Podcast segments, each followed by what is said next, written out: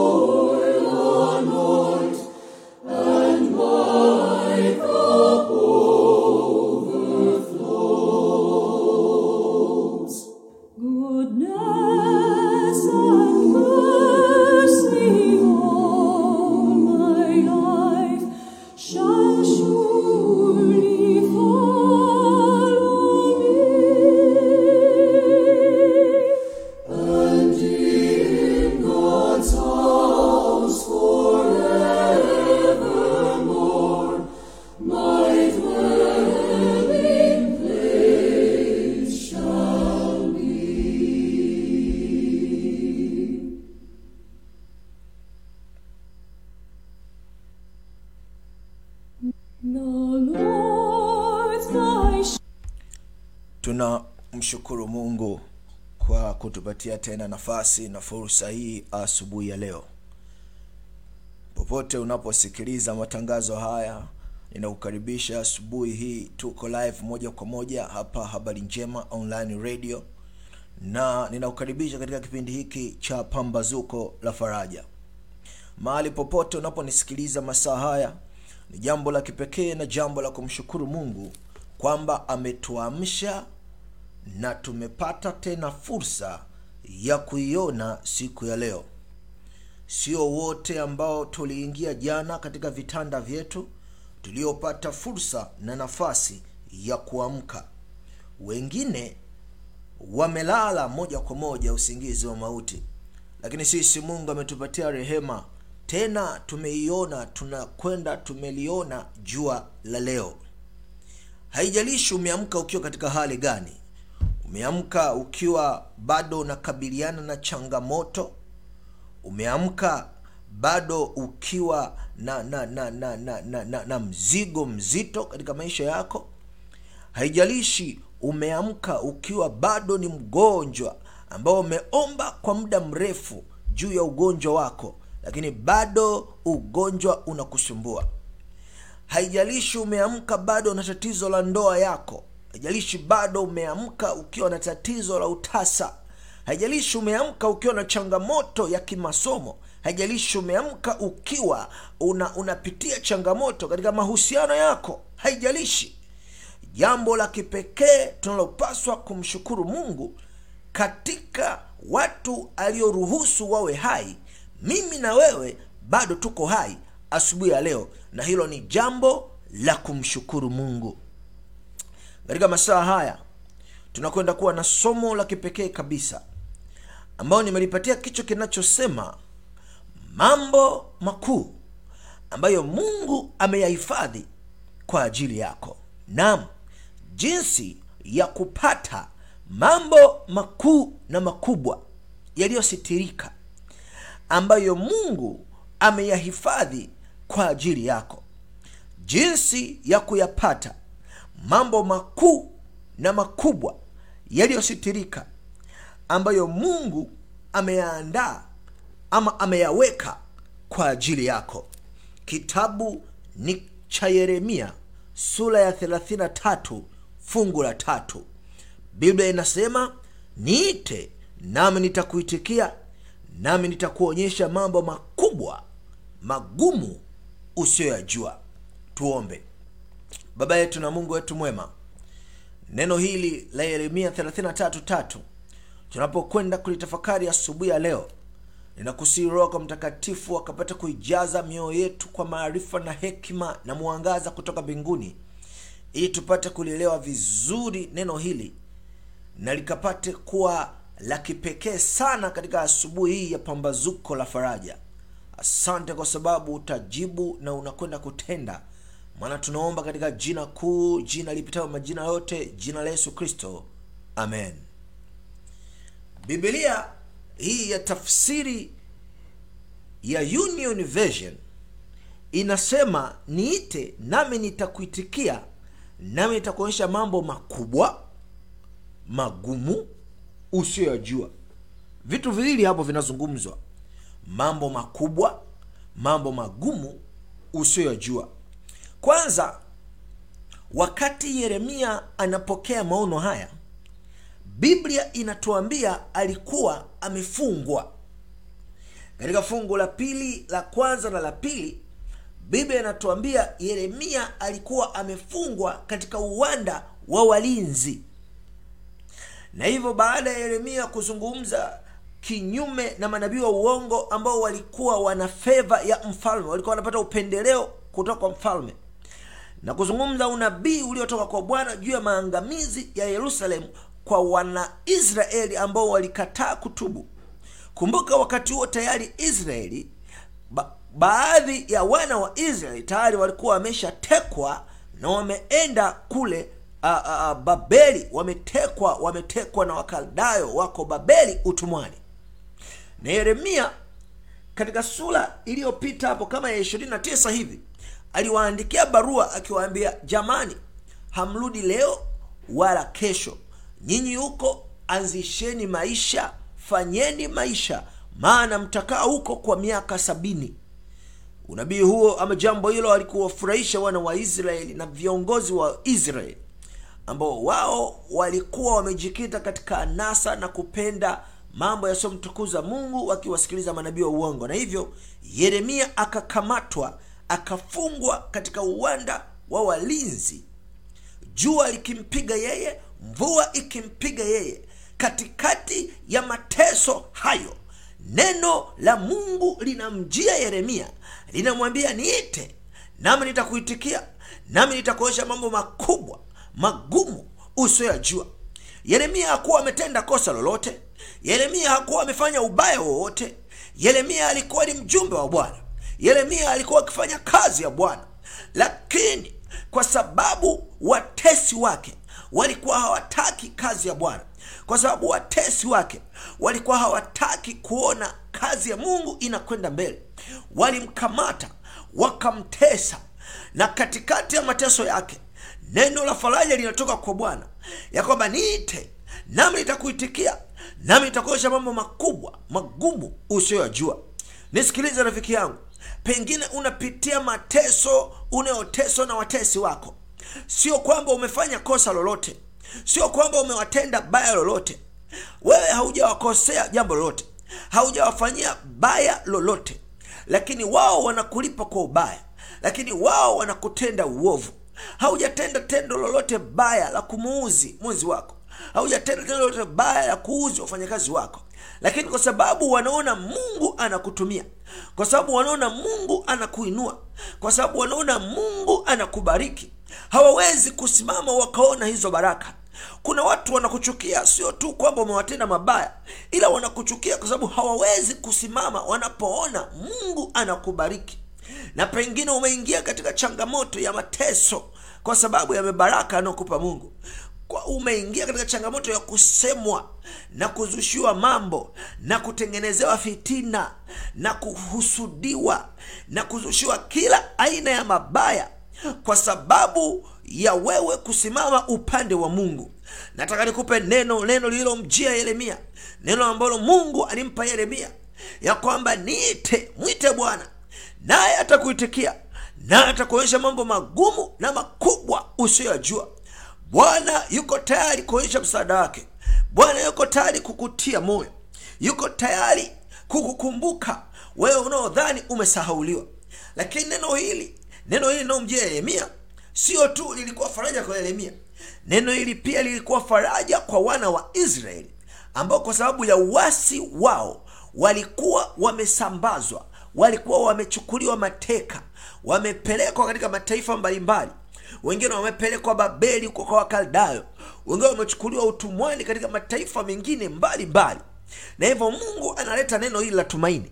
Ya kwamba mniite nami nitawitikia nami nitaonyesha mambo magumu makubwa msiyoyajua.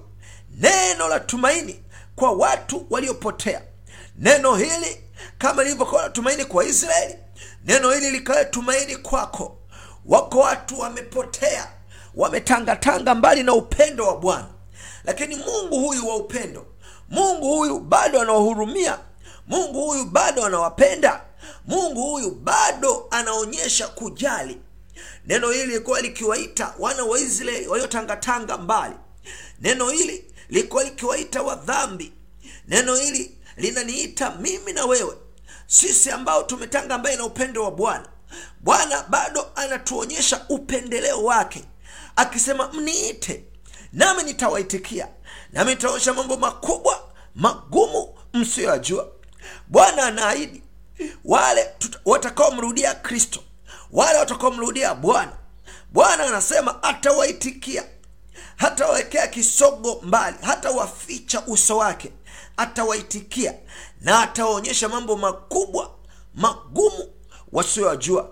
ninampenda mungu huyu mungu aliye mwema mungu aliyejaa upendo. Mungu ambaye anaita watoto wake. Mungu ambaye anajali watoto wake. Kwa sababu wameumbwa kwa sura na tabia yake. Nisikilize vizuri.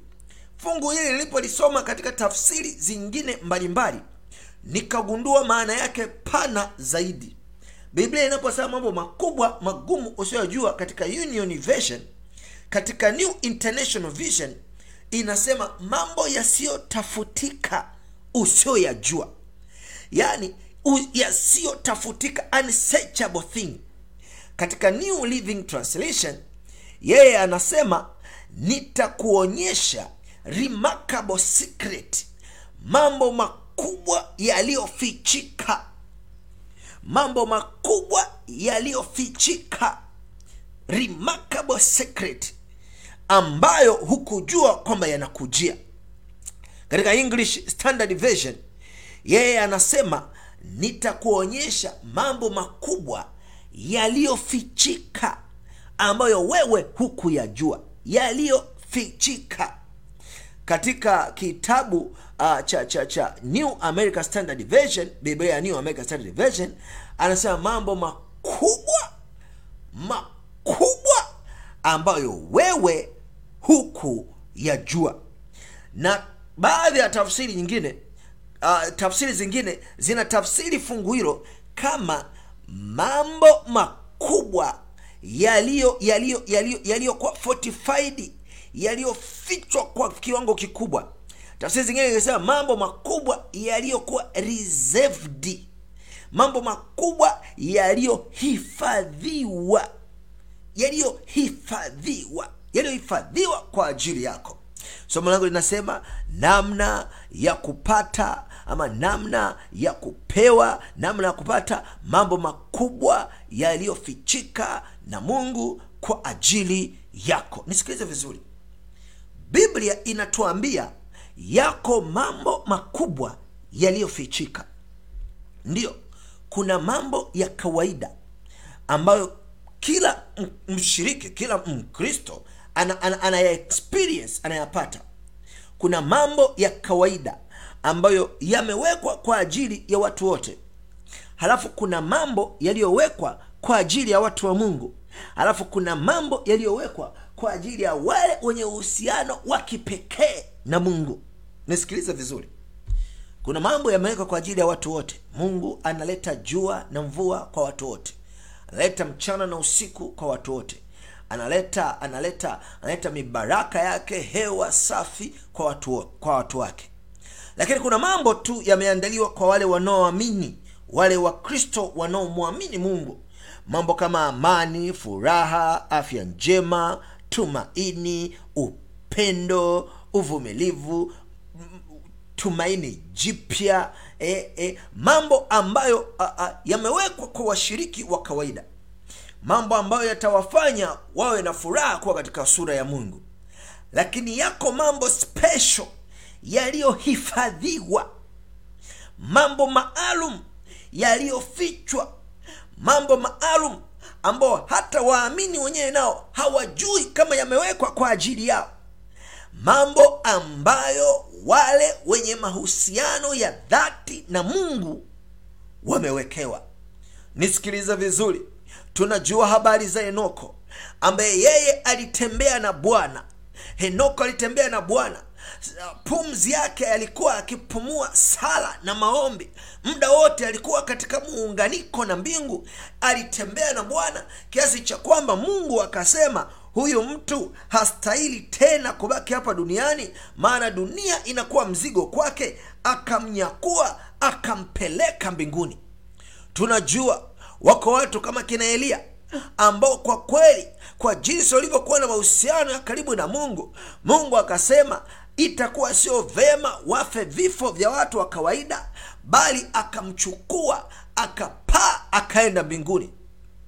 Wako watu wako watu mpendwa kama musa ambaye yeye baada ya kufa alizikwa na mungu mwenyewe. Na kitabu cha yuda sura ya kwanza fungu la saba inatuambia baada ya kuzikwa kwake kristo alikuja akamfufua akampeleka mbinguni. Wako watu kama kina paulo ambao wao walichukuliwa na wakapewa nafasi ya kwenda kuiona mbingu ya tatu. Naam hata kati ya wanafunzi yuko mwanafunzi ambaye alikuwa akipendwa sana na yesu yohana aliyekaa katika kifuo cha bwana wake. Yohana ambaye alipewa mafunuo makubwa katika kitabu cha ufunuo na kuona mambo ya mbinguni na mambo ambayo yangeujia ulimwengu huu. Na hivyo yako mambo ambayo mungu ameyahifadhi kwa wale tu ambao watatamani kuwa na mahusiano yasiyo ya kawaida mahusiano ya karibu sana na yeye. Mwandishi mmoja wa vitabu maarufu anaitwa ellen white anaandika katika kitabu cha cha cha, cha njia salama sura ile ya 11 akisema katika kuomba tunamfunulia mungu mioyo yetu na kuongea naye kama tunavyoongea na rafiki wa kweli. Si lazima kufanya hivyo ili kumjulisha mungu hali yetu ilivyo bali kuongea naye kunatuwezesha kumpokea mioyoni mwetu. Maombi hayamlazimishi mungu kushuka kwetu bali ni sisi ambao tunainuliwa mpaka kufika kwake. Na hivyo wale ambao wanatafuta uhusiano maalum na yesu ni lazima wawe na maombi mengi. Biblia na roho nabii na vitabu kadha wa kadha vilivyovuviwa vinatueleza kwamba ili uwe na uhusiano maalum na mungu ni lazima uchukue safari ya kutaka kumjua mungu kusoma neno lake kuwa mtu wa maombi ya dhati. Unajua maombi kuna maombi ya kawaida maombi ya, kuombea chakula maombi ya kumshukuru mungu amekuamsha salama maombi ya kumshukuru mungu amekulinda salama unaenda kulala maombi ya kanisani. Lakini kuna maombi maalum. Maombi ya kutembea na mungu muda wote. Maombi ya kuzungumza na mungu. Maombi ya kutaka kukaa kwenye uso wa mungu. Maombi yako binafsi. Maombi yawe sehemu ya maisha yako kama yalivyokuwa sehemu ya henoko. Maombi unapumua maombi. Unapo unapokaa ukiwa mpweke unatafakari tu mambo ya mbinguni. Unatafuta tu umoja na unatafuta tu kumjua mungu. Unasoma neno lake. Unajisogeza karibu naye. Daima unakuwa katika safari ya kutafuta hazina zilizositirika za mbinguni. Mwandishi huyu anatueleza akisema yesu alipokuwa hapa duniani aliwafundisha wanafunzi wake kusali aliwaagiza waweke mahitaji yao ya kila siku mbele za mungu na kumtwika mizigo yao yote. Na ahadi ile aliyowapa kwamba dua zao zingesikilizwa ni ahadi iliyotolewa kwetu pia. Mungu yuko tayari kusikiliza dua zako yuko tayari kusikiliza maombi yako yuko tayari kufanya mahusiano na wewe ya kipekee mahusiano ambayo mtakuwa karibu kiasi cha kwamba kuna mambo makubwa yaliyositirika ambayo usipokuwa na uhusiano naye angeweza kutoyafunua lakini kwa sababu mpo karibu na mungu kiasi hicho mungu anakupatia. Uhusiano wako na mungu ni kama uhusiano wako ama ni kutengeneza uhusiano wako na mungu kama vile uhusiano wa kawaida unavyotengenezwa ili watu muwe na uhusiano wa karibu ni lazima muwasiliane mara kwa mara. Ni lazima muwe karibu. Vivyo hivyo ili mahusiano yetu na mungu yapate kuwa imara ili tuweze kupata mambo yaliyo katika hazina yaliyositirika mambo makubwa ni lazima tuwe na uhusiano wa karibu sana na mungu na uhusiano huo unapatikanika kwa njia ya maombi ya dhati ya bila kukoma na njia ya kusoma neno la mungu daima hivyo ni fursa yetu kunywa maji mengi kwenye chemchemu ya pendo lake. Na, na nikwambie rafiki yangu ni jambo la kushangaza jinsi gani ya kwamba sisi tunamwomba mungu kidogo mno. Mungu yu tayari tena na anapenda kusikiliza maombi ya kweli ya watoto wake wa, aliye duni kabisa. Walakini sisi kwa upande wetu hatuna moyo sana wa kumwambia mungu haja zetu.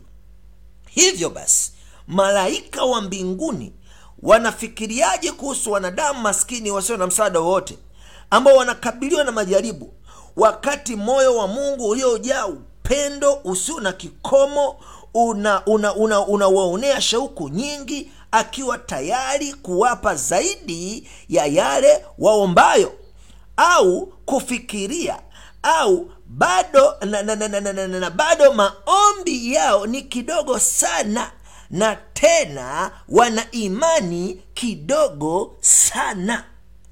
Mungu yuko tayari kukupatia mambo ambayo unayaomba lakini sio tu mambo unayaomba. Mungu yuko tayari kukupa mambo hata usiyoyafikiria mungu yuko tayari kukupa mambo makubwa ambayo hata hujayawazia. Mungu yuko tayari kukupa mambo ambayo hata hujawahi kuyaweka katika mipango yako. Uncomprehended things. Mambo makubwa ambayo hata akili yako hawezi kuyabeba. Mambo makubwa ambayo hata haujawahi kudream kuwa nayo. Mungu ameweka katika gala za mbinguni hazina ambazo zinapatikana tu kwa ufunguo wa maombi giza la shetani linawafunika wale wanaoacha kuomba.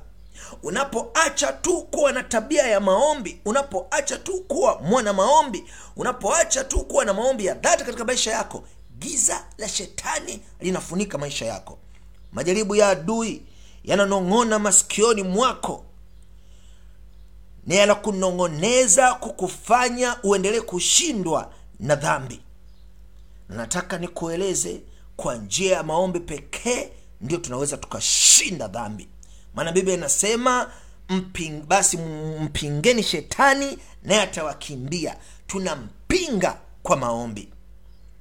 Na mungu anasikitika anasema kwa nini wana na binti zake wanakuwa wazito kuomba? Kwa nini wanakuwa wazito kuomba? Wakati maombi ni ufunguo katika mkono wa imani ufunguao gala za mbinguni ambazo zimewekwa hazina za msaada na mibaraka isiyo isiyo na mwisho ya mungu mwenye uweza wote. Maombi ni ufunguo katika mkono wa imani wa ghala za mbinguni zilizowekwa kwa ajili yako. Na hivyo ni kusihi ndugu yangu asubuhi ya leo unaposikiliza pambazuko hili la faraja amua maisha yako kuwa mtu wa maombi ya dhati. Mungu anashangaa tunapoomba kidogo. Mungu anataka tumuombe sana kwa bidii ili atupatie mambo makubwa yaliyositirika mambo makubwa aliyoyahifadhi katika hazina za mbinguni ambazo maombi ambayo sio ya msimu. Maombi ambayo yamekuwa tabia. Maombi ya kumwomba mungu ukiwa na shida. Maombi ya kumwomba mungu ukiwa huna shida. Maombi ya kumwomba mungu unapopata. Maombi ya kumwomba mungu usipopata. Mungu anataka maombi yawe sehemu ya maisha yako. Mungu anataka maombi yawe sehemu ya maisha yako ya kila siku. Na ndiyo kwa kufanya hivyo inakuwa tabia yako na hapo maombi yanageuka kuwa ufunguo wa imani. Katika mkono wa imani utakao kuwezesha kufungua gala.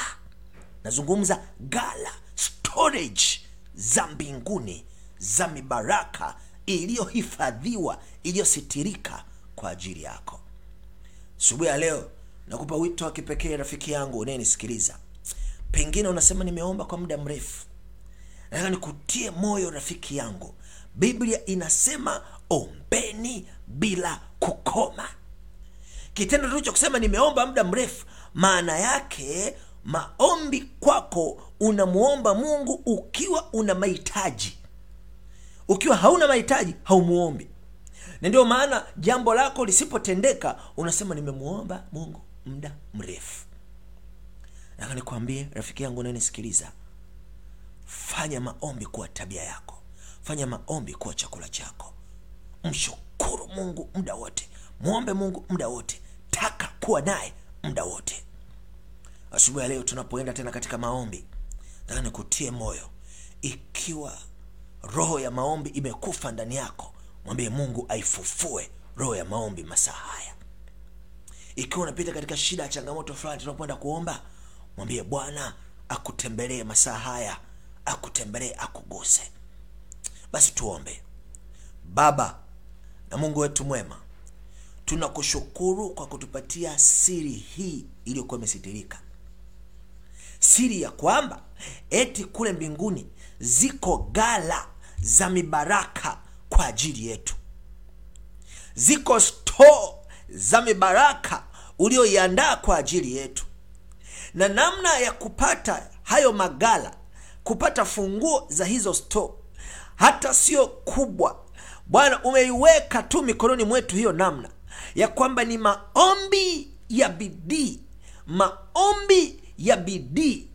Katika mkono wa imani ndipo tunapoweza kupata hivyo vitu. Utusamehe bwana kwa kuwa tunaomba kidogo tu. Utusamehe mungu wetu mwema.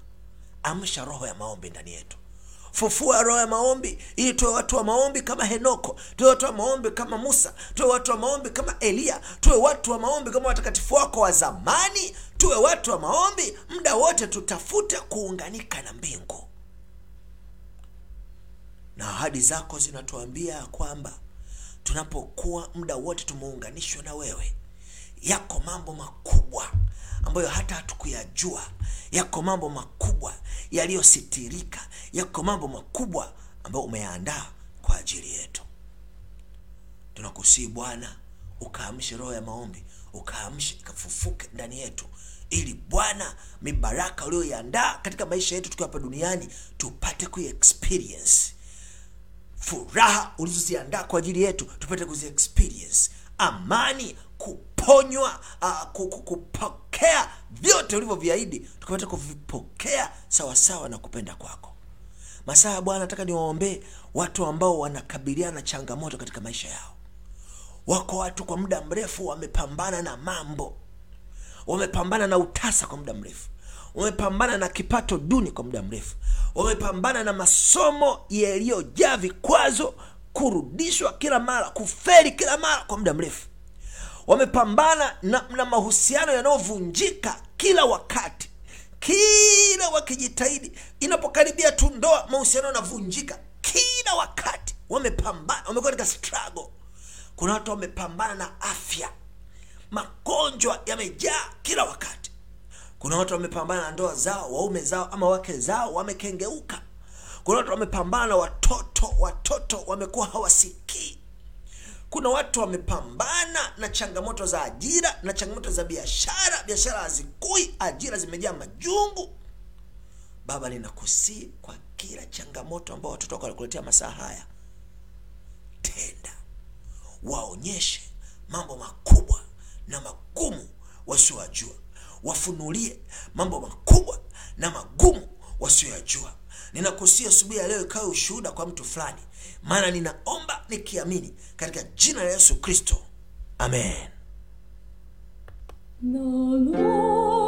The shepherd.